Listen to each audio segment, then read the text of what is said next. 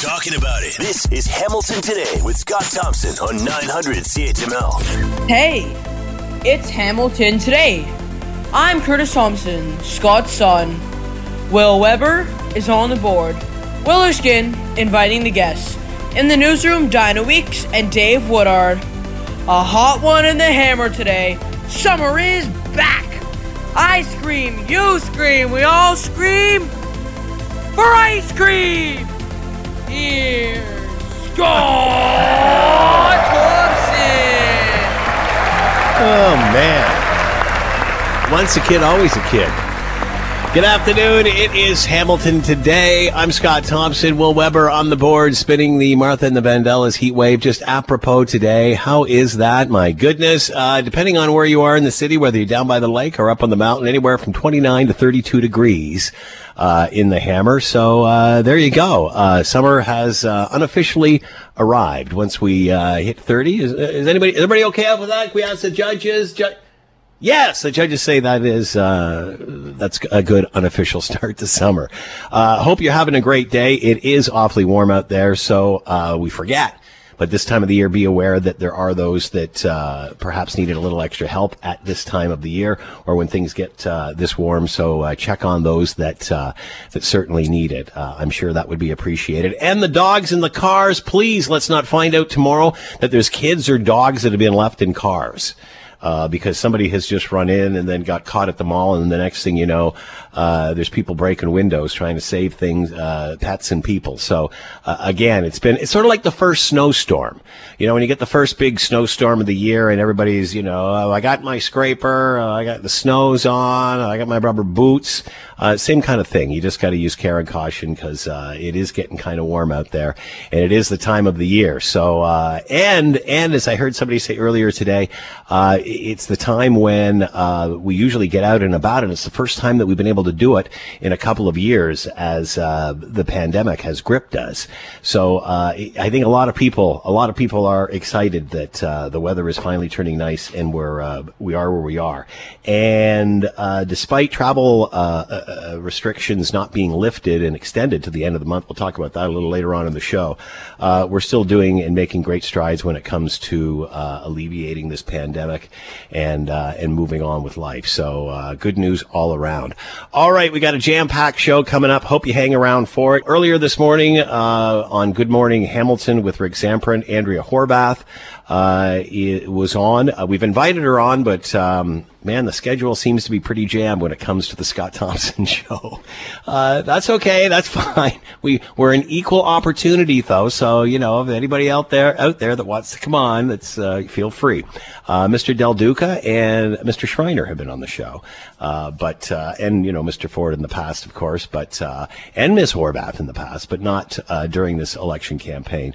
All right, here's what Andrea Horwath had to say earlier today with Rick Zamperin on affordability. And it, it's.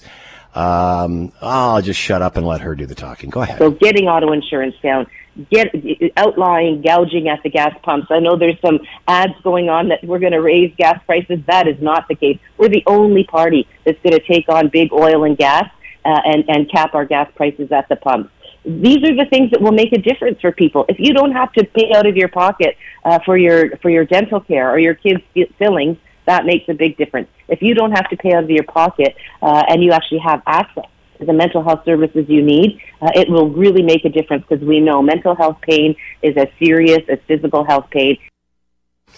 Uh, all right, and on uh, you know capping gas prices. My goodness, we've got an issue with prices being what they are. It's very similar. The gas, the energy situation is very similar to the uh, housing situation. High demand, low supply. So how capping something uh, would work, uh, I'm not sure. I'm not sure the economics on that. Uh, here's what Andrea Horwath had to say about beating Doug Ford. As we get to election day, I'm just saying to the people of Ontario, if you want to stop the cuts, if you wanted to defeat Doug Ford this time and not let him have a chance at making life even harder, because we know how hard it's got even over the last four years since he's been in office, uh, then then we have to come together. We have to come together behind the NDP this time uh, because we are the party that can defeat Doug Ford. And hope, hope, and more hope. We need some hope. There's hope that young people can dream, uh, can can get back to their dreams of actually owning their own home. Uh, there's hope that tenants don't have to worry about being rent evicted and ending up on the street. There's hope that our kids, our children's hospitals, can be funded and uh, and staffed in a way that support our kids. Uh, there's hope that our school repair backlog can be fixed. There's hope that young people, particularly, but every Ontarian that needs mental health care will get that mental health care with their OHIP card, as well as dental care and prescription drugs. These are things we can do. We can do these things together, and that's what this election's about for me.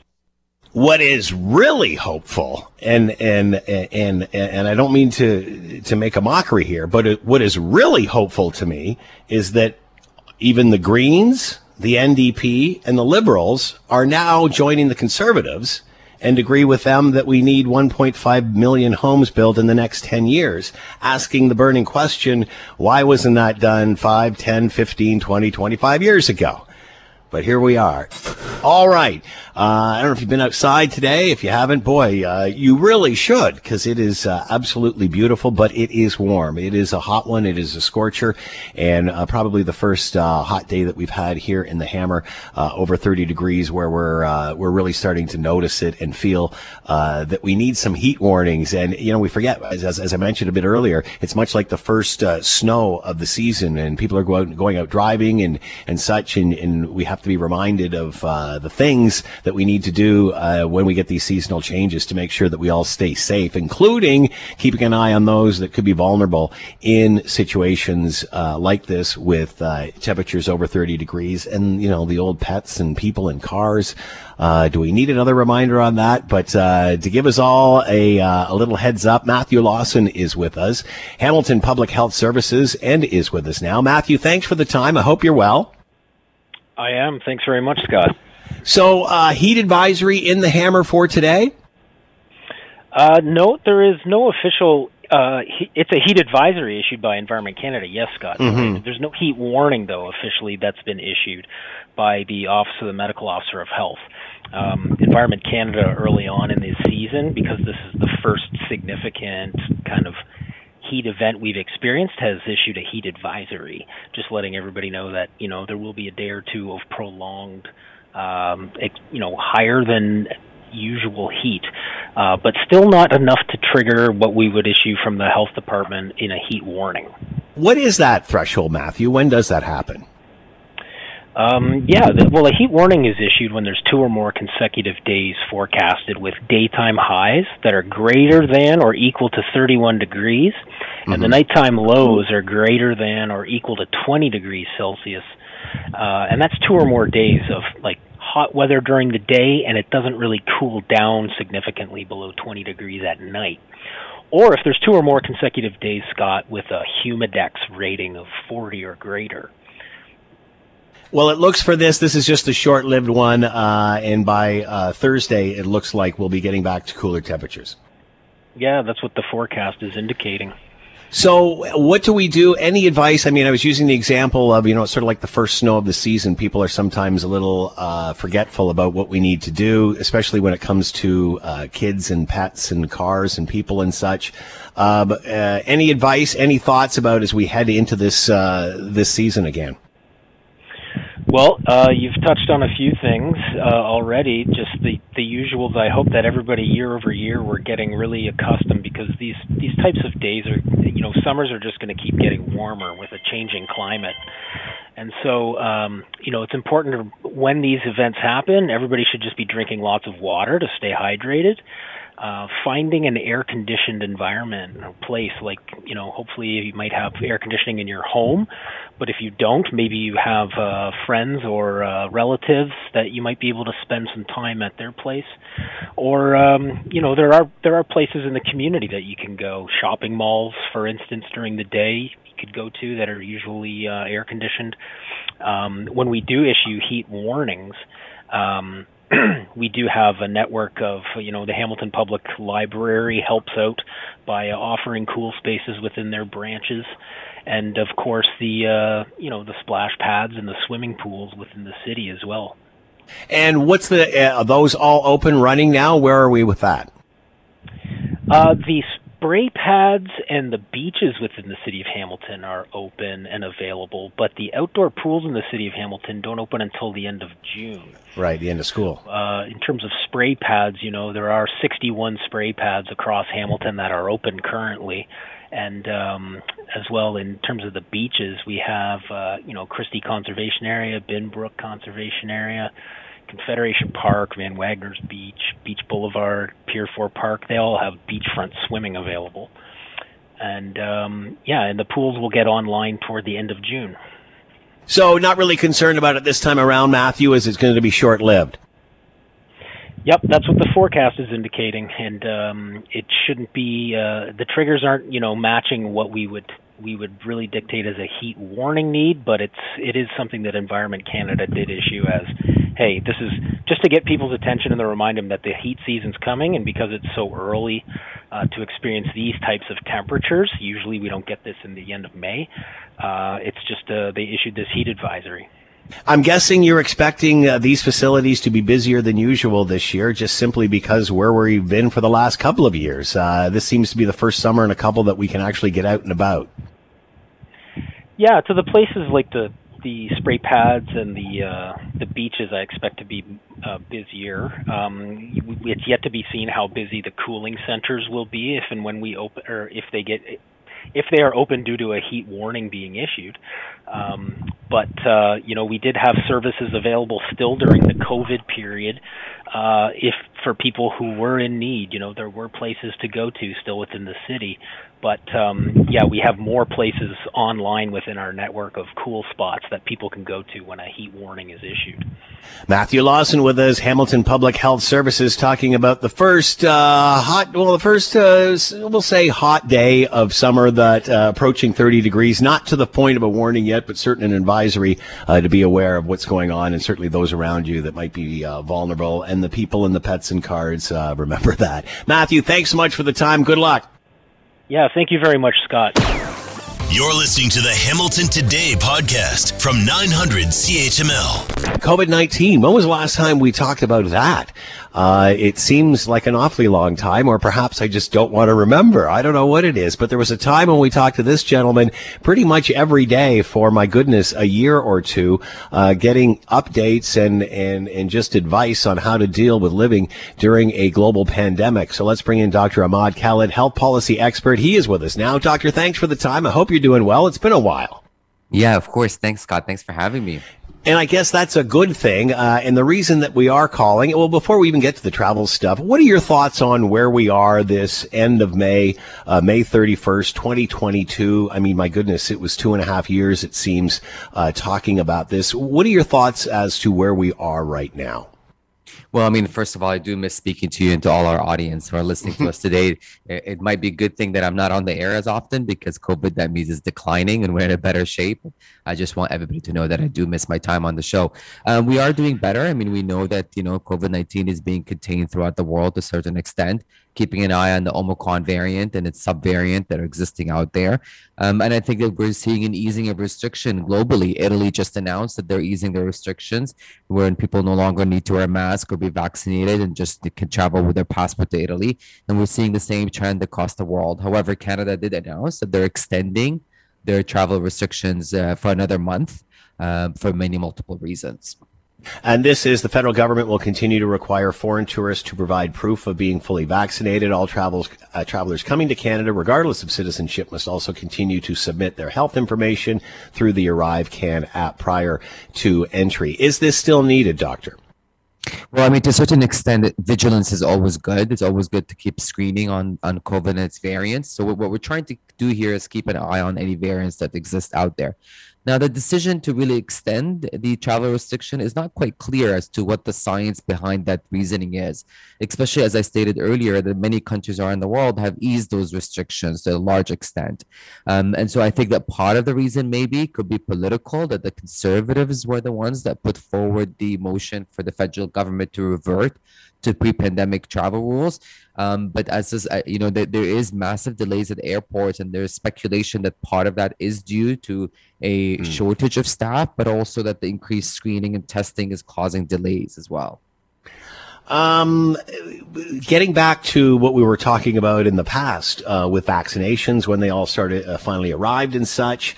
Um, obviously, vaccination and, and, being fully boosted greatly reduce your risks and the severeness of your illness uh, towards COVID 19. Uh, but does it stop the spread? And that's where some are debating policies like this that vaccine does not necessarily stop the spread. Does that is that point valid in this discussion? I mean, you could make that argument that the vaccine is not going to the, stop the spread. However, they do stop the severity of the disease and the mm-hmm. impact it has on our health systems, which are two key indicators that we've used throughout the pandemic to test the measurement of our system and its resilience to be able to handle this crisis. So I'd actually argue that the vaccine have been an exceptionally effective policy and medical tool that really helped us to put the pandemic behind us now. I think part of the reason why we're able to have a nice summer where we're able to go out and we're lifting mask mandates and, and people are more interacting in social settings is the fact that the vaccines do work. If you speak to people around you right now, Scott, you'll know that a lot of people probably have COVID or had COVID mm-hmm. recently, but their symptoms were mild. Almost none of them have ended up in the hospital unless they have a comorbidity or a co-disease. Um, and so those are all great signs that tell us that the science does work, that the vaccines had a really important factor to play in the way that we handle the pandemic. What are your thoughts, Doctor, on where our hospital systems are now at this stage? Uh, I believe the numbers today are 808, 140 in ICU. This is Ontario numbers. But another interesting uh, uh, stat that's come out of all of this, too, is 60% of those that were admitted were admitted for other reasons and then test positive. What does that say? Correct. So the evidence has shown that the rates of hospitalizations related to COVID 19 has been decreasing week after week, which is a great sign. This just tells us that our system is going back to normal operating standard procedures pre pandemic, and that the severity of the cases in the hospitals are no longer really due to COVID, but rather to other comorbid uh, diseases that people might have. And this also makes sense that you know the system now is trying to catch up. So what I mean by that, we'll be able to address our our long waiting list. People have been waiting to get surgeries and see specialists for quite some time now because of the pandemic. And now you'll hear that specialist cares and hospitals are now catching up with those patients. We're seeing our cancer screening increasing, people's ability to book CTs and MRIs are on the rise. Those are all good signs that our system is slowly recovering from the damage that the pandemic had on it we talked a lot uh, during the pandemic, Doctor, about how uh, this exposed many flaws in the healthcare system right the way across the country in provinces from east to west, west to east. Um, do you are you concerned that we're that we're losing sight of those discussions? Are we going to at least attempt to or try to fix this problem, uh, w- which we saw obviously exposed during the pandemic? We knew before the pandemic, but that obviously uh, brought it to, to more people's attention. Do you think the healthcare system, and, and not only provincially, but across the country, we're going to see those improvements made? This is an excellent point you raised, Scott. I mean, two things I'll tell you for our audience listening in that two of the biggest agenda items right now is long COVID. So we're trying to study the impact of COVID on people's long-term health outcomes, especially around children and youth. And so we want to see what impact people who have had COVID will have on their mental capacity, on their body, on their physical well being. That's a big, big item that we're studying actively throughout the world, not just in Canada. And policymakers are paying very close attention to. The second one is that we are exactly to your point, trying to make sure that any learnings from the pandemic are being adopted into place. And that includes innovation in healthcare sector. You know, innovation stopped for two years because we were in the acute phase trying to triage the, the pandemic pandemic and not really in a place to put in put forward innovative ideas like telehealth and telemedicine and other modalities that are important. So those are two big agenda items that we'll see a lot of emphasis on in the next few years for sure. Well, uh, obviously, these can become political issues with the pandemic that we've been through. Will we see past all of that and just get the job done? I mean, that's that's the hope. I don't think that's the re- that's realistic. I think we all know that politics and and health really intertwine together, and there and politics often, and sorry, and health often becomes politicized. And so the hope that yeah, that the two can be separate, and that no matter what political power uh, political parties in power, we can focus on population health and making sure that our Canadians uh, are healthy at all times and provided equitable and fair access to healthcare. Um, I think that all political parties want that. We just might ha- they might have different ways of doing that. Uh, good point. Um, so moving forward, we only got about 30 seconds left. So booster uh, more vaccine. What's life going to look for look uh, look like for Canadians moving forward? Do we need like a flu shot to get one of these every year now? Do we have any idea where that's going moving forward? we still don't have clear evidence on whether we're going to need another booster shot like the flu vaccine. I will say that, you know, for the most part, we look like we're, we're past the, the peak of the pandemic and we're now winding down and moving on. And so I don't think that there's going to be this big focus on it. I think that most health systems around the world are now seeing beyond that. Dr. Ahmad Khalid with us, health policy experts, talking about where we are now, uh, post pandemic, hopefully, uh, with COVID 19 and what we've learned from it. Doctor, as always, thanks so much for the time. We'll chat again. Be well. Thanks, Scott. You too. When there's an issue, Scott is all in on getting to the heart of it. This is Hamilton Today with Scott Thompson on Hamilton's News Today's Talk 900 CHML. In case you haven't noticed, uh, the Queen is celebrating a major milestone uh, coming up this week, and I, I, guess all starting officially on Thursday, in a four-day uh, holiday celebration for those in the UK as she celebrates uh, 70 years on the throne with this uh, platinum jubilee. Let's bring in Saad Salman, royal commentator, founder and editor of the Royal Watcher, and with us now. Saad, thank you for the time. I hope you're well. Yes, thank you so much. So uh, the UK must be getting pretty excited about all of this because we've certainly been talking about it for an awfully long time. Yes, the atmosphere here is just electric. Everyone's really excited for the Jubilee, and even those who aren't really interested in the royal family, they're looking forward to just having a few days off. So you're there. You go. It's always about the holiday. Uh, so what's the buzz like there? You're there. Your feet are on the ground. Can you feel a difference? Uh, what's it like? Definitely. Every uh, little bit of the street is kind of decorated with flags and banners, and every store has a um, Jubilee special kind of storefront up. It's very kind of everything is in a uh, celebratory mood. People are really looking forward to this occasion to celebrate not just the Queen but also the UK. And so, you know, we often hear people who uh, maybe aren't necessarily fans of, of the Royals and, and want change and such. Is there any of that sort of uh, element through any of this celebration to this point, or is it all about the 70 years and just the celebration? Definitely. We've seen kind of uh, in the UK, there's the Republic, which is kind of the main um, group that does work against the royal family they have put up some banners and stuff, and uh, we have seen some discontent from uh, communities in the UK and around the Commonwealth about kind of addressing uh, past legacies of the British Empire. But definitely uh, for this weekend, the mood is uh, totally focused on the Queen and kind of celebrating not just her, but the achievements of the past 70 years. Do you think this is a relaunch or uh, a reboot of the of the royal monarchy here, Saad, in the sense that uh, it's her 70th jubilee? Uh, Charles has already started taking over uh, some of the major events. She's not going to participate as much or has been as much as as she once did. Even though, my goodness, she still keeps to to just trooping on through all of this. Do you see this as a turning point? This jubilee? Yes, in a sense it is. Uh, I think for most intents and purposes, probably the last time any of us will see the Queen in public attending such major events.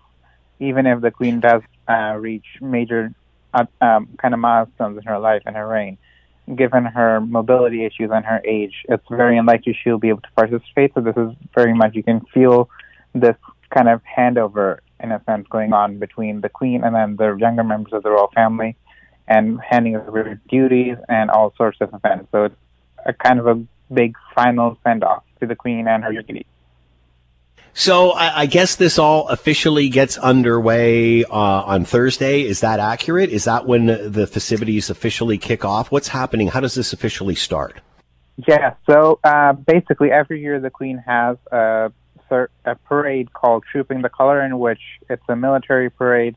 The royal family drives down in carriages from Buckingham Palace down the mall into Horse Guards Bridge. They had the rehearsal last week, which I was lucky enough to uh, attend and see kind of all of the various kind of military engagements. Everyone's in uniform. There's horses.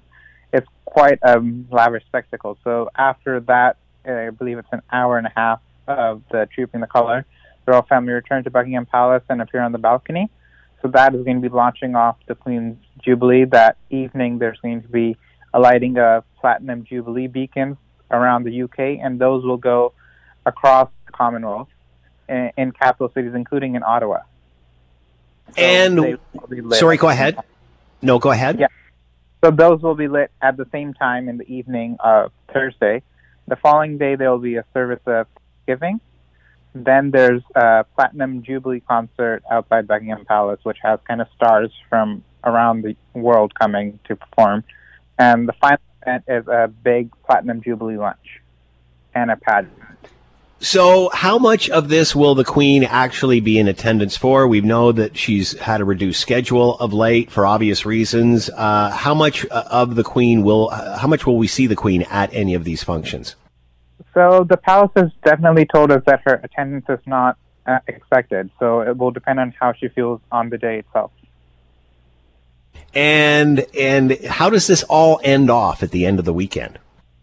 So the end of the weekend ends with this big uh, pageant of, with 5,000 people from across the UK and the Commonwealth, kind of parading uh, through the streets of London. With it's a big kind of carnival of theater, music, and con- costumes, celebrating the Queen's reign and honoring kind of people across the country.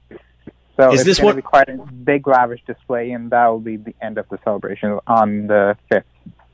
Is this one of the coolest celebrations you've ever been to? One of the coolest experiences is, is being a royal yeah. watcher? Yeah. Oh, no doubt about that. How long are you there in total, Saad?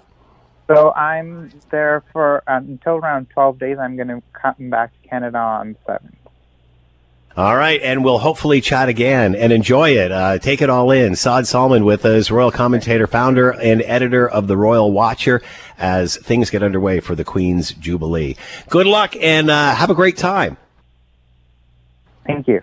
I want to give you an update on uh, that situation uh, involving the gun call at White Oak School in Halton and bring in Constable Steve Elms with Hal- uh, Halton Regional Police. He's with us now. Steve, thanks for the time. I hope you're well.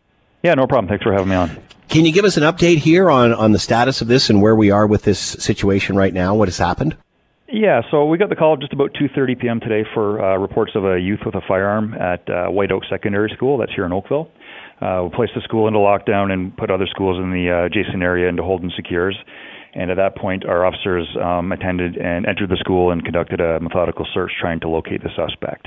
Um, at about 3:30 p.m., we were able to do so. Sorry, just before 3:30, uh, located the suspect. He was a youth um, located within the school, and he did have a replica handgun on him at that time. So that was seized. Happy to report that there's uh, no physical injuries reported. Um, you know, a scary situation for everybody involved. You know, especially the students and staff. But uh, as I say, at the end, it's a, a positive outcome that nobody was hurt. So I just want to reinforce this was a replica gun that was uh, used uh, that the, the that the person had in the school. Yeah, that's correct. And the, the problem is with uh, with the replica handguns. Um, you know, from the, the the normal layman's sermon and the layman's eye, it's it's very difficult to discern what's a, what's a real and what's a replica handgun, right? So until we can confirm uh, that is a replica, uh, we're going to treat it as though it's a real firearm. And you know, that's the kind of response that that they saw to you know multiple officers, tactical unit entering the school, and you know, um, very stressful for everybody involved. But again, happy to uh, at least report that there's no physical injuries. What's the reaction to staff and students when something like this happens, Constable? Uh, I mean, I wasn't in the school. Uh, I can only imagine what uh, what that reaction would be like. Uh, it'd be speculating, but I mean, I'm sure it would be uh, confusion, fear, um, all that sort of thing, right? Um, you know, I, I know the schools do practice their lockdown drills, and hopefully, uh, you know, everything that they practiced were went uh, went smoothly today. And this person was apprehended within the school. Is that accurate as well? That, that's correct. Yeah, they were uh, arrested inside the school.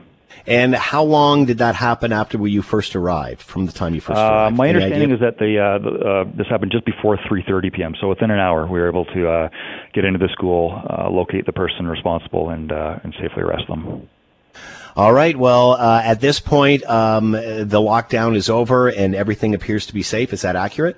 Yeah, that's correct. There's no uh, no further ongoing risk to public safety at this time. The lockdowns and hold and secures have been at, lifted at all the schools. Uh, the students were um, sort of escorted out of the school by officers where they could you know meet their their friends and family. So um, there was a bit of a handoff there to the to the parents and a bit of a conversation so that uh, you know there's a, a transmission of information back and forth. So uh, you know hopefully hopefully everybody goes home tonight and have a peaceful night. Wow, that's uh, what about something like counseling for this? I mean, is that something that because it's pretty it's pretty frightening to have all of a sudden the tactical unit show up at your school? Yeah, absolutely. Um, you know, as I say, there's there's lots of we, we have a victim services unit that we can provide counseling for if anybody um, yeah, feels they need so, or you know, certainly don't don't hesitate to reach out to to anybody to, to talk about it if uh, you know if you're finding that uh, uh, this is traumatic, and as, as I'm sure it would be for for many people involved. Constable Steve Elms with us, Halton Regional Police, talking about uh, the gun call at White Oak School, which turned out to be a replica gun. Steve, thanks so much for the time and insight. Much appreciated. Stay safe. My pleasure. Thank you. All right. So, uh, great news there in the fact that nobody was hurt and uh, a, a, suspect has been arrested, and uh, and then we find out at the end that it is actually a uh, a replica gun. And what I was telling you earlier was that uh, my son's friend had sent pictures of this person coming into their classroom with this gun, and then everybody scattering. And it is 20 seconds of video. You don't want to see. You're listening to the Hamilton Today podcast from 900 CHML obviously we've heard lots. We talked about it yesterday about uh, the independent report uh, from a Supreme Court justice in regard to the sexual misconduct uh, of the military. That being released yesterday. One of the recommendations is that military courts no longer handle sexual misconduct cases. To talk more about this and if it will mean change, let's bring in Kat Owens, project director with the Women's Legal Education and Action Fund, LEAF, and is with us now. Kat, thanks for the time. I hope you're well. Thanks so much for having me on. So, your thoughts on what came down yesterday with this report? Do you see change coming? I think the, the key takeaway for us is is to really stress that we need action to result from this report. We we've had three report this point from former justices, and mm-hmm. this really isn't a case where we need to wait for the full court to rule on this matter. We know that sexual assault and harassment is a crisis in the Canadian Armed Forces, and that CAF efforts to fix the problems have failed. Uh, I'll say that I think that the report does an excellent job laying out clear recommendations. And I do think that if the recommendations are followed, there is the potential for change. But again, the, the most important thing is for the recommendations to be followed. What about the recommendation that sa- says that this is no longer uh, in the military courts, that this goes out into the public system, uh, so it's not the military policing the military? Does that, uh, how much weight does that have? I think it's safe to say, uh, and I think many people who work uh, in sexual responses would acknowledge that the, the civilian system, the criminal system, is far from perfect, but it is definitely an improvement uh, from what was happening within the Canadian Armed Forces. Uh, you get that independence from the chain of command, which is important both factually, but also to rebuild trust for people in reporting crimes, trust that's really been eroded through the military's failure to handle these cases. Uh, it allows for civilian input and oversight over these cases. And also, the civilian system handles a much larger number of these cases and has more experience with it. Uh, so, my understanding at this point is that the, the government has said that they will take a look at this particular recommendation. They haven't committed to implementing it it so far, but I do think it's something that would be very important to to move forward on. Uh, as you mentioned, three reports, uh, that inside of seven years, um, that has to make a lot of people skeptical, cynical. Absolutely, and and I think that skepticism is perfectly reasonable. They we've seen this far too often with reports that come out and end up sitting on a shelf gathering dust. Uh, I'm heartened by um, former Justice Arbour's insistence that a monitor be appointed to report back on how the recommendations are implemented and also the point about uh, requiring the minister to indicate to Parliament before the end of the year which recommendations will not be acted on. I, I, do think it's important to keep the keep the recommendations, keep this issue in the public limelight, so that politicians uh, and the minister are forced to to act, and if they don't act, to be accountable and to explain why they're not acting on a particular recommendation. All right. Uh, the independent report on sexual misconduct, third in seven years, has been released. Will we see action? Kat Owens has been with us, project director for the Women's Legal Education and Action Fund. Kat, thanks so much for the time. Be well. Thank you. You as well. Scott Thompson isn't satisfied with an answer. He'll delve into the issue until he is. You're listening to Hamilton Today with Scott Thompson On Hamilton's News Today's Talk. 900 CHML. This is an interesting headline coming out of the CBC. Leaked photos of Uyghurs interned at China's detention centers. Uh, activists calling these uh, images devastating. Thousands of files were hacked from police computers by a consortium of investigative journalists and such, and uh, they are determined to release these images uh, to the world, and that is what is coming forward. Charles Burton is with a senior fellow with the Center for Advancing Canada's Interests Abroad at the Macdonald Laurier Institute and is with us now. Charles, thank you for the time. I hope you're well. Good afternoon, Scott. So uh, obviously, Charles, you've chatted about the Uyghurs on this show for for many years. Uh, what do we know from this information that has been leaked? What can you tell us of the significance of this? Well, it, the, you know the the police files of one county in the Xinjiang region where the Uyghurs uh, live in the People's Republic of China uh, has uh, allegedly been hacked uh, by and who knows who, but the the files have been handed over to the international consortium of of journalists and have been examined. They look pretty credible, and they consist of a huge cache of photographs showing um, the police dealing with the Uyghurs in these concentration camps, of which you know there are. We can tell by satellite imagery thousands in um, in that region, uh, containing something like one or two million people at a time and uh, you know the files um, show police procedures, which includes uh, shooting to kill if the Uyghurs are able to escape. So it confirms our worst fears of what's going on uh, in that part of China, and certainly refutes the Chinese government's um, uh, stance that that these are not concentration camps, but are educational and vocational schools, which the Uyghurs have entered willingly. You know, no one really gave that any credit anyway. But once you see the pictures and you see actual people, um, you, you, know, depicted as being in these uh, horrendous prison facilities, it really brings home how bad the situation is and how real uh, the fact of genocide in that part of uh, China against this particular uh, ethnic minority is. What do you think these images will reveal, and will these images, pictures get out?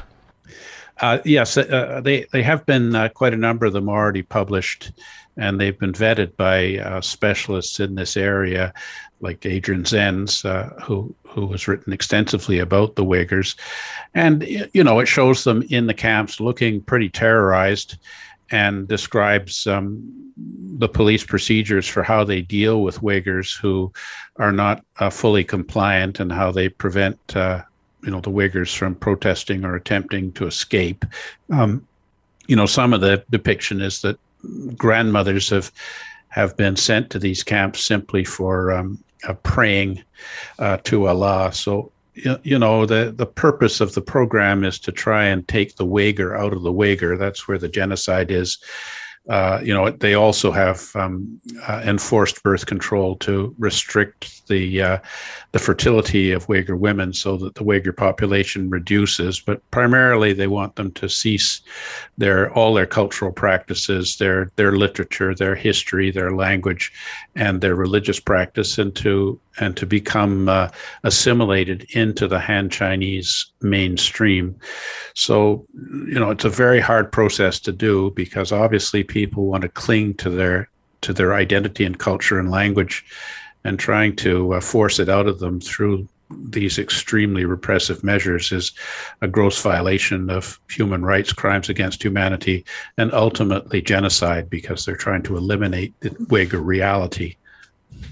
You talked about these images adding more confirmation to to this issue. Anything new from these, uh, and and what happens to this information moving forward? What will world reaction be? What will leadership? How will leadership react? Well, the U.S. government has has issued quite a strong statement with regard to it. The Chinese government claims the whole thing is faked, and that these thousands of images have all been created to you know, by hostile Western forces to try and uh, call the Chinese government's um, compliance with human rights norms into question. Um, you know, Canadian government doesn't seem to have responded, uh, as far as I'm aware, which doesn't completely surprise me. But I, I do think that that for anyone who sees those images, the fact that this is going on in China becomes much, much more um, uh, apparent and forceful in our minds. And so the question is really should Canada continue to have a policy of attempting to to improve relations with China and and further engage with China in all spheres economic, uh, social, cultural, diplomatic, as uh, our minister Melanie Joly uh, just uh, uh, announced in an interview last week that that you know now that the Michael situation has been resolved from her point of view, it's time to try and get our relations with China back on track. But I mean, hmm. how much relations can you have with hmm. a government that's complicit in these sorts of crimes against humanity? I, I really think it's very hard to separate that from from you know trade and economics and polite diplomatic interaction. Are Uyghurs still being apprehended? Um, because I would imagine, obviously, they don't want to get caught practicing in any way because they'll end up in one of these institutions. Uh, so, how are they being discovered? How are they being captured, for lack of a better phrase? Well, China's put in uh, probably the world's most sophisticated surveillance system in that part of the world. So, you know, um, cameras everywhere that that have facial recognition technology. Um, you know the the need for Uyghurs to to have special passes to move from place to place. Their their telephones are monitored. They're not able to communicate with their relatives abroad, and they seem to you know be brought into those camps for relatively um, just under suspicion of of trying to be Uyghur. So you know men growing beards or or um, people with Islamic names seem to be just hmm. brought in there and and subjected to this treatment. The ones who um, you know have successfully um, what one might say graduated from these camps, in other words, where the brainwashing appears to have been successful, are sent to um, farms and factories away from uh, from uh, uh, Xinjiang to to support uh, China's rise and the children of those who are in the camps are put into um, orphanages where they are uh, taught Mandarin Chinese and you know aren't allowed to to realize their their Uyghur identity. The the Uyghur language is comprehensible to modern Turkish. You know these are really a very European appearing people, not not uh, they don't they don't resemble the Han Chinese in any way, shape, or form. And how many in these camps? We've only got a few seconds left. Uh, we estimate something in the order of one to two million at a time out of a Uyghur population mm. of 11 million. So, you know, in these ones, in the in this um, uh, hacked computer county, there are 23 million people, and it looks like there are over 3,000 uh, individuals depicted in the photograph. So that that's the percentage that they're cycling through these facilities at present. New images of the Uyghurs in China being detained and what they are uh, exposed to coming forward. Charles Burton with a senior fellow with the Center for Advancing Canada's Interests Abroad at the Macdonald Laurier Institute. Charles, as always, thanks so much for the time. Be well. Take care. Good to speak with you. You're listening to the Hamilton Today podcast from 900 CHML. We certainly know of the situation in Ukraine and the Russian invasion of and the war that continues on. I think we're in like day 96, 97 of this uh, already. And um, many, you know, concerned that it would even drag on this long. Obviously, Russia has Europe by uh, the you know what's in order to uh, to to have dominance over them with regards to energy. And now the European Union has said it is going to ban Russian oil sales uh, from Russia to the European Union. What does that mean? How does the European Union get by? Let's bring in Dan McTeague, President of Canadians for Affordable Energy, former Liberal MP, and he is with us now. Dan, thanks for the time. I hope you're well. I'm fine, and thanks for having me, Scott. So, what does this mean? How can the European Union actually push uh, Russia away when it comes to oil? Do they have that kind of clout? Do they have those resources? Well, it's not that they have the alternative uh, yet, uh, and they may not get it for quite some time.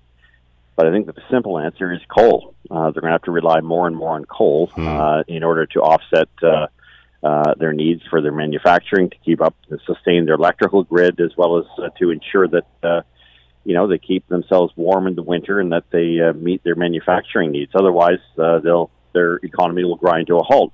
And you cannot rely on solar panels and wind, which is kind of ironic. No one's talking about that now. Oh, oh sorry, hang on sec, except here in Canada, because we think that's the way to go. Uh, but at the same time, uh, Europe has uh, has some contrition to, and maybe some sackcloth and ashes that it has to wear because it went down this green road uh, that leads to uh, to less energy and uh, dependence on countries like Russia, assuming, of course, that the uh, uh, energy uh, uh, they thought they could get from green uh, renewables uh, could could displace uh, the heft of oil, gas, and its byproducts. You know, it's funny. Germany was always on the cutting edge, is on the cutting edge of this sort of technology, um, and and and and good for them. Keep going. Everybody is looking for answers here. But when they're building pipelines to uh, to Russia to transport clean natural gas, I mean, that says something about where we are, does it not, to the world? Well, it says something about their uh, short-sightedness and not taking into account the, the real political designs of, of Russia uh, and very much uh, and very much playing into that. Uh, you know, they, they've allowed Russia to basically uh, have a free hand and finance that free hand in terms of pushing their, uh, you know, uh, their green policies. They knew this would not work out well. They knew full well after 30 years and trillions of dollars invested that things would not go the way they should have gone. And it's been a narrative that has been enshrined in you know, all sorts of magical make believe uh, scenarios that things can work out much better if we simply wash away with, you know, uh, uh, wish away uh, fossil fuels. They now find themselves having not only uh, left themselves short, dangerously brought their economy to a standstill, drove up the cost of energy for con- uh, for consumers, perhaps driven away some manufacturing in the short term, maybe even the longer term, and now, of course, emboldened Russia. As I said, you know, up to now, and even today, despite the announcement, which doesn't seem to be going anywhere, uh, since it's going to be a sanction by the end of the year, uh, there is still the funding of $1 billion in the purchase of natural gas and oil from Russia, saving up until the sanction. And of course, that sanction means little until, of course, we get to that stage where uh, they're no longer, uh, as Germany and the rest of Europe, buying their energy from, uh, from Russia. What can the rest of the world do to help Europe? Is there anything? Nothing. Nothing. I mean, look, uh, we saw oil jump almost five bucks a barrel today, and then some some irresponsible type at the Wall Street Journal said, "Oh, OPEC will come up with the, uh, the additional amount." Listen, OPEC, uh, eight out of the last ten quarters has failed to meet its production targets. So what you have here is uh, a, a bit of a bump in, in gas prices uh, coming on Thursday, maybe a penny or so. But the real problem is that it, you know, it's a bit of a head fake, and it uh, it's a it's a very irresponsible headline that somehow you know tries to say, well, no, there's no big deal here. We can sanction the oil. We can get it from somewhere else. There is nowhere else, unless we're talking Iran, unless we're talking Venezuela, unless we're talking you know someone who's got uh, a couple million barrels. The Chinese and the Indians will be going there a lot quicker than we will or Europe will in terms of getting alternative supply. So you can't sanction on one hand and then expect someone else to provide you supply. This is a very dangerous situation the world now finds itself in. And um, unfortunately, uh, we should have seen some effect. Uh, I'm not saying I'm not wishing for more pain, but we should have seen that five dollar increase, maybe even a ten dollar increase in the barrel of oil today. Instead, you have fake headlines, very much like the kind of fake narrative around in, you know renewables being able to displace fossil fuels uh, you know, creating a bit of a short-term break. Sooner or later, uh, reality is going to hit us, and it's going to smack us really hard, Scott. I mean, I think inflation in this country is one thing people are starting to notice, but I find it passing strange people talk about affordability, but then skirt around the fact that their energy, their green energy, is the main reason why affordability is being eroded in this country, deliberately so, and we can't come to the rescue of Europe, even though we have barrels and billions of barrels of oil that we could sell them at a much cheaper, more uh, more environmentally friendly uh, you know, basis. European Union has banned Russian oil, or at least what they can. Uh, Dan McTeague with us, president of Canadians for Affordable Energy and a former Liberal MP. Dan, as always, thanks for the time. Be well. You too. Thanks, Scott. Have a good evening. June 2nd, the election campaign comes to an end, and uh, it is election day here in Ontario. Uh, as we get to the last stretch of this election, uh, what can we expect in the winding days down? Andrew McDougall is now with us, assistant professor in Canadian politics and public law with the University of Toronto, and is with us now. Andrew, thanks for the time. I hope you're well. I am very much. Always a pleasure to be here. Uh, we appreciate it. And, you know, many have said that this has been a little bit of a sleeper election. What are your thoughts on this campaign as we get down to the home stretch here? You know, just personally, I would have to agree. Uh, you know, it's been, uh, it was, you know, we knew this election was coming for quite a while. Uh, you know, we had, it was a very eventful um, first term for the Ford Conservatives. That's to be, to be, uh, to be sure. But generally speaking, there hasn't been any huge surprises that have come across during the campaign trail. The polls have stayed very, very stable all the way throughout. It looks like we're headed for another uh, Ford majority government, and so it's, I think there's a little bit to that. I think what surprises me uh, now, post pandemic, is how much the priorities have changed uh, w- with voters and how things that were normally not in the top five are now in the top five. Obviously, affordability, but especially housing. And I mean, uh, you know, we've talked about this for years, and there's been chatter of urban sprawl and this, that, and the other. But I, I find it fascinating that this election, uh, all of the major parties, the Greens uh, just announced this last week, uh, they're joining the NDP, the Liberals, and obviously the PCs to build, uh, pledge to build 1.5 million homes uh, in Ontario over the next 10 years. Are you surprised that, you know, for an issue that we weren't even talking about uh, last election, that, or, or if we were, it was affordable housing. Now it seems to be uh, a top of mind issue for all four of the political parties, including those that weren't necessarily uh, pro housing as far as urban sprawl and such. Well, I think you're absolutely right that that seems to be one of the leading, if not the leading issue uh, in this election. And, and you see sort of something similar at the federal level where all of the federal parties are also talking about housing and, and the issue that it's playing in, in Canadians' lives. That, as well as sort of cost of living issues, inflation, these are very important to people. This is the kind of things that they want to talk about uh, and they're all kind of reflecting that. Um, I think to a degree, though, uh, you know, I think this election is a little bit about looking past COVID. I, I think we're beginning to reach a new place here with uh, with the pandemic, with very high levels of um, of vaccination you know the fact that mm-hmm. you know we've gotten through the sixth wave and and you know it's now kind of the summertime and we're sort of on the on the downslope on that so i think there's maybe a bit of an appetite to sort of talk about what's coming next and what's coming next really is focusing on these bread and butter issues that ontarians want to talk about it's funny though because you know I'm old enough to remember this. Uh, the first, well, I'll leave it at that. Um, I'm old enough to remember when this was a non-issue, and it just amazes me that now all four of these parties are now talking about this. Where was this discussion? And, and it's not like Canadians are stupid. We, we could see this coming, that there was a shortage of supply coming.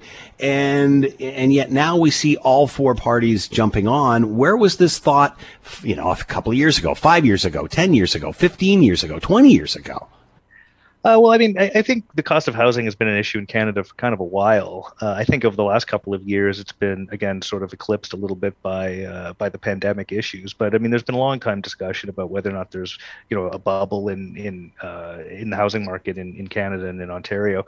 Uh, but again, I mean, as those other issues have faded, this and that bubble seems to have increased to, the extent you can say there is a bubble. Uh, you know, it really has, I think, focused a lot of people's attention on on the cost of housing and how many people are kind of priced out of out of the markets that they want to live live in. And so this has really brought it to the, the top of the political agenda. So uh, many are predicting a, a, Ford majority that the fight is for second place. Let's talk about that. Uh, the, Andrea Horwath, her future. Where do you see this going? Yeah, it's going to be really interesting. I mean, the NDP, I think, has always got a slightly, you know, more forgiving sort of audience because they are tend to be a little bit of a third party.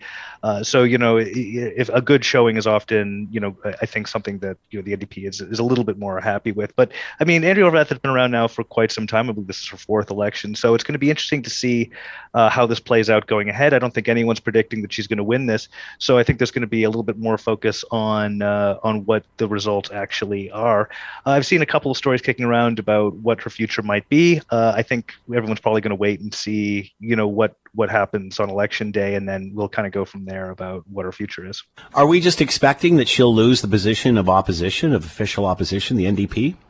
I, yeah, I, I don't know whether or not that's uh, that's going to happen. I don't want to make any predictions on that one. Yeah. Now, I think that's a big question, though, uh, as much for uh, the Liberals. Frankly, I mean, they were kind of devastated in the last election, so I think there's a lot of pressure on Stephen Del Duca to show that you know the Liberal brand is, you know, still got a lot of life in it, that it can recover some of that ground.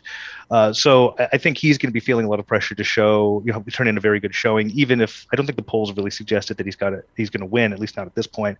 Um, but I think a lot of people are going to be interested to see whether or not he can recover some of the some of the ground that was lost in 2018. Is there a future for uh, for him, or was he just in the position as, as you said, they they just took a kicking in the last election? He's he's the next person to take over the party. Uh, many thought he was too close to Kathleen Wynne in the past uh, government. Uh, can he move forward and and forge his path as a leader of this party? Well, it's always dangerous for a political leader to lose an election. Uh, you know, if um, I think a lot of those questions will become a little bit clearer after we get the uh, the final results. Mm-hmm. Uh, I mean, ideally, what he would like to see is a win, and you know, it's you know, anyone who's been around politics long enough knows there's always surprises. So you don't Yeah. want to to say Yeah. that it's impossible, uh, but it doesn't look like that's going to happen. So I think to a certain degree, it's going to focus on what kind of uh, parliament forms after this, and, and whether or not you know he surprises everybody with maybe a stronger performance that might change the conversation uh, but it becomes more difficult you know if he uh, if the performance is weak or weaker than expected and, and then i think the conversations about his future become more more difficult Andrew McDougall with us, assistant professor in Canadian politics and public law with the University of Toronto. Andrew, as always, thanks so much for the time. Be well. always a pleasure you too You're listening to the Hamilton Today podcast from 900 CHML. All right, want to bring in Phil Gurski, president of Borealis Threat and Risk Consulting, distinguished fellow with the University of Ottawa's National Security Program, and a former CSIS analyst. Uh, and initially, and we will talk about the uh, the Texas school shooting, but also uh, what we have seen happen here in uh, Oakville just this afternoon when somebody goes into a class, into the school with a replica gun. Phil Gurski is with us uh, now. Phil, thanks for the time. I hope you're well. Very well, Scott. How are you today? I'm doing good. We saw a situation break uh, earlier this afternoon about a, a gun call and a and uh, a secure and hold situation in in an Oakville high school. It turns out that uh, somebody entered the school with a replica gun and such, and and uh, you know there was videos going around of this that the kids had uh, taken in class and such, and and it's just it's frightening, even though it, it is a replica uh, gun situation. But are we prepared here in Canada for this sort of this sort of invasion? Oh, wow. I, I think yes and no. I think certainly we don't have the frequency of gun incidents that our American friends have. I think I saw a statistic, Scott, the other day. Like this is the 200th mass shooting this year alone, United States. It's, it's an incredible figure. Mm. You know, obviously, I, I think that our law enforcement agencies are, are doing the best they can with the resources they have. And for those who complain, well, you know, they shouldn't have taken such dire action against a replica. You don't know it's a replica. I mean, Yeah. you know, you get a report 911, there's a gun in the school. You don't have the time to say, oh, it's just a whatever kind of. They, they, they act appropriately, and that's what we expect our law enforcement agents to do. Uh, this was a very, and as you mentioned, you know, it was just a few weeks ago we were talking about the situation in Buffalo at the grocery store that unfolded, and I remember talking to a CBS reporter, and he said exactly the same thing you just did. Uh, sadly, there'll be another one next week in a different city, and we'll be talking about that one uh, as well. Uh, but obviously, the situation in with the shooting in Texas. Uh, in the in the school, uh, many are questioning because here's a state. I mean, this is the state of the gun. My goodness, uh, where the police wait an hour before going in because the tactical unit hadn't arrived or what have you. What are your thoughts on this, especially in a in a state like Texas? I mean, you would think even you know perhaps a a, a, a- a teacher or even a student might have been carrying. Are you surprised the police didn't go in? it's really hard to, I think, judge in this case without having the, the, the facts at hand. But, you know, maybe in fact, because Texas is the state of the gun, maybe the police felt they might be, um, you know, outarmed by this person. I mean, they Hmm. may, may have thought that the person had weapons that the police themselves didn't have access to, hence the waiting for the tactical. A lot of fingers being pointed, a lot of deaths may have been uh, may have ensued because they took so long. Again, it's really hard to say, but if if the police are afraid, Scott, what does that tell you about the situation in Texas? It means that they have credible information that there's far too many guns out there, including some very lethal weapons that even the police can't handle. So that this speaks for some action big time in the United States, I would think. Uh, you, you, know, I mean, I, I, certainly don't expect any police officer to uh, to run and and intentionally put their life on the line for a situation they know nothing about. I mean, they're obviously trained professionally to to deal with these situations. Um, that being said, I, even as you know, I'm, I'm, certainly not a police officer, but if I was one, I, I mean, I, think it would be hard for uh, t- to sit by and say, well, shouldn't we be doing something here? Hmm. No, I think it's a very good point, and certainly, you know, given the number of incidents we just talked about in the United States, I, I, find it incredulous that any police force wouldn't have the training necessary to deal with these because they happen all the time. Again, you know, if you're the local police in Guelph or, or Kirkland Lake or something, it would be surprising you're not trained to handle mm. these incidents. But good Lord, the United States, with all these mass shooting incidents, and in Texas especially, you would think that they have had some kind of instruction on what to do. So there are a lot of very serious and I think authentic questions at this point. Let's see what happens in terms of the police response to this. But people are, are really wondering, like, you know, why wasn't this stopped earlier? And I think those are legitimate questions to ask at this point. Uh, we were even talking to the Halton police officer that was giving us the information that happened this afternoon. And, you know, we were talking about what it, it must be like for the students to all of a sudden have this happen. And then, you know, uh, literally, it's, it looks like the army shows up. I mean, the tactical force and all of that. Um, and he brought up a valid point that he said a lot of the schools, or uh, I guess the schools, do some sort of lockdown drill in order for this situation. And you got to think the same thing happens in Texas. Uh, you wonder if the students were more prepared than the police service was at this point. Well, I certainly have heard, Scott, that in, in American schools, kids in kindergarten grades one and two are getting lockdown drills for shooters. Yeah. What does that tell you about society when kids in primary school have to have on their minds the possibility someone walks in with an automatic weapon and starts shooting? High schools make sense to me because you know as well as I do that is, you know, teens do get access to guns, whether legally or illegally at some point, And that makes sense to me. But boy, what kind of society do we have when a kid in kindergarten has to say to his mom and dad, "Guess what happened at school today, mommy? I, I, we had a lockdown drill for an active shooter." I, I can't imagine my grandson going through that here south of Ottawa, Scott. That's for sure. Um, my son knows somebody in the school, and he's got a video, twenty second video of the guy coming into the classroom. It is absolutely horrifying. Absolutely, as you said, and, and, thankfully nothing happened. Thankfully, it was a replica. Yeah. So some kid with some kind of an agenda to scare somebody or whatever to settle uh, a vengeance, who knows what. But you know, it could have turned out uh, much, much more seriously, and, and thank God it didn't. And that, but again, we don't have these incidents nearly the same frequency as our neighbors in the south do.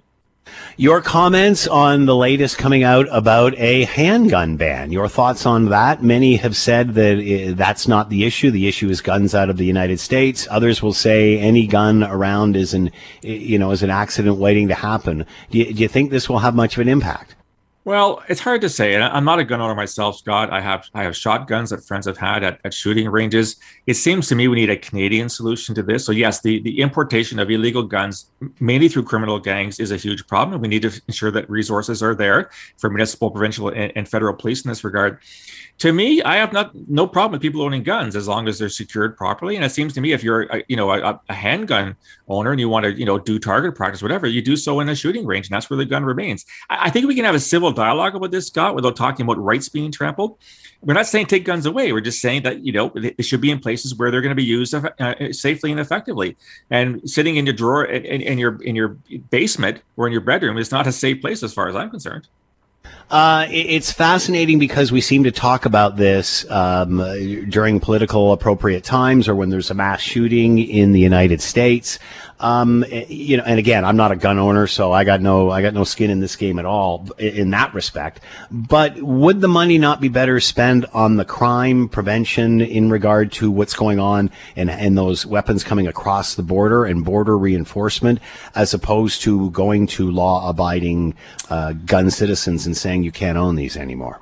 Well, I, yeah, this is what I'm saying. I don't think that we should say you can't own them because there's legitimate interest in target shooting. There are people that collect guns, and I, I, I like you, I don't own a gun. I, I, have no skin in this game, but I have no problem with a responsible gun owner owning a gun. But we should ask the question: Where should that gun be stored? But you're absolutely right. You know, there've been, de- you know, there's talk about defunding the police, which is one of the stupidest ideas I've ever heard and they're simply under resourced. We've got a big country here with a lot of porous borders. We know where the guns come from, and we don't have enough women and men in uniform, whether it's Canada Border Services or the RCMP or you know Toronto Police or OPP or whatever, to do the job. So governments have to put their money where their mouth is and say we're going to fund these these police forces adequately so they can do the job that we expect of them. Phil Gurski with us, president of Borealis Threat and Risk Consulting, distinguished fellow with the University of Ottawa's National Security Program, and former CSIS analyst. Phil, as always, thanks for the time. Be well. You too, sir. Take care. When there's an issue, Scott is all in on getting to the heart of it. This is Hamilton Today with Scott Thompson on Hamilton's News Today's Talk 900 CHML. All right. That was it? Yeah. Really? All of that for that? Like you're kidding me. Not even a hey, it's Hamilton today? Not even a hey, it's Hamilton today, says Will. Come on. I'm so Say, sorry. do that. Hey, it's Hamilton today. No. All right. Anything else? You just want to hang out for the rest of the show. I was gonna say Happy Friday, but it's Tuesday. All right. Uh, so much, so much for that. Uh, next time, next time, girls, come in with a script. Come in with a plan. All right. Have fun. All right, it's the heat. It's gotten to them. Uh, the kids are all in here because they're asking me about the situation with the uh, gun call at the Oakville school, and are asking me for the latest information. Which we were talking to a Halton Regional police officer earlier today. It was a replica gun, uh, and a person has been apprehended, and thank goodness. But there is video going around of this person entering the school, and man, it is just absolutely frightening. But let's move on. Uh, good news and uh, a positive outcome. All right, let's bring in Scott Radley, host of the Scott Radley Show, columnist with your Hamilton Spectator. You can read him there, coming in after the six o'clock news. Scott, I hope you're doing well. You know, I, I'm doing fine, and that topic, it's funny, I'm writing about that for tomorrow. Not about Oakville, but there was a, a Hmm. report, there was a, a threatening message that was scrawled on a, a stall, Yeah. bathroom stall door in, at Bishop Tonnos in Ancaster. Yep. And saying that there was going to be we don't know the exact wording, but there, there was going to be something on Friday. And Yeah. you know what I'm writing for tomorrow, and I'll, you know a little preview. It what do you do if you're a parent? I know. Just seeing this video, Scott, it was it was scaring the bejeebers out of me, and it was it's like a buddy of my of my son's. Yeah, and In so, his classroom. the police the police are on this one in Bishop Tonnos, and they're going to have uniformed officers there, and probably. I mean, I look if I had to bet, I'm not a betting man. If I had to bet, we know how the teenage brain works or doesn't work. Yeah. I would bet that this was some idiot kid who thought this would be hilarious and didn't Yeah. think through what the repercussions would be. And, you know, but are you sure? I mean, if you're a parent, are you sure? Yeah, that's it. You and don't know. It becomes really like a parenting. You know, p- parenting. It, it's not. I mean, parenting has never been easy, but I got. I, I I really do think that it's become way more challenging. I mean, we just went through the whole COVID thing with. Yeah. What do you do? Do you send your kid to school? Do you keep Yeah. them out of class? You, it's it's so difficult, and with these kind of things, what do you do? Yeah, it's it's frightening, especially when we're talking about what happened in Texas, and and you know, Yeah. although this is a much different scenario, it's still uh, before you know any of the information, it's just as scary. Let me ask you about another thing, since we're talking about schools. Uh, Hamilton talking about uh, a policy whether when you get a new na- a school comes on on board online, uh, you don't name it after anybody because that's too controversial. Instead, you you just you know public school number five or name it after a street location uh, or whatever. So it looks like Scott Radley High is out of there. Uh, it's always been out of there. They would never. Na- if you saw my report cards, you know they're never naming a school after me. Um, but uh, no, I, I I I hate this. I think this is a giant cop out. And if you look around, you tell me that you know Bernie Custis School is a bad idea to name it after you know a guy, the first black quarterback, and a trailblazer, and an educator. And Well, you, never know down- what's going to happen or what's going to come out 20 years from now. and you know what? We'll deal with that in 20 years. Yeah. But the but the fact is, presumably, if you're naming a school after someone, you've done a little research into them. And yeah, you know what? I know there's probably a Sir John A. Macdonald. Well, there was a Sir John A. Macdonald school here in Hamilton. Um, it- it's sort of it's a defunct school now because it got moved. But you know, and so yeah, down the road, maybe you have this big discussion about things they did that uh, in, in the in the light of current sensibilities, we see things differently than how they saw them back then. And you know, fine, have that discussion. But I, I just I hate the idea, Scott, that what we're doing in our society is out of fear of anything going wrong. We refuse to have heroes because our heroes. That's a valid might- point. Might have done something in their life that was not perfect. And let me tell you something: there is not a person out there who hasn't done something that isn't perfect. And if you dig deep enough, you'll find a flaw. You'll find something. Look, I'm not talking about O.J. Simpson kind of not perfect. No. All right, I'm talking about you know it, there are whether it's schools or arenas or con, or, or fitness like a, a uh, recreation centers or whatever. We have people in this city. We have them named after people, and maybe down the road you're going to find one or two that there's a a fly on them, but. By What happens if that person who's got the fly on him has just donated a bazillion dollars to some cause in Hamilton, like a hospital? Well, that's a whole different thing. Now, for the record, just in case anyone's listening, as far as I know, that's not happened. No. Um, but but see, those are two completely different things. There's the one where you're a philanthropist and you give millions of dollars and they need Right. it after you as a as part of it. There's another where you've just A historic figure, yeah. things. Uh, I don't know. To me, this is this is rather than solving the problem, this is just avoiding the discussion. It's running from it. It's Yeah, absolutely it is. absolutely. And Scott, again, I go back to my point. It's healthy to have heroes, and I think you go into that discussion knowing that even your hero is not perfect, and provided they don't, as I'll use the example again, go down the O.J. Simpson route. If our hero has a flaw, it doesn't mean they still can't be our hero. We see them then as human, unless the flaw is so egregious that you know we find out something from their past that they were a mass murderer in their secret life or whatever. I mean, but by and large, it's good to have heroes. It's good to. More on this on the Scott Radley Show. More brilliance. Host of the Scott Radley Show, Scott Radley, columnist with your Hamilton Spectator, up after the six o'clock news. Scott, as always, thanks for the time. Have a great show.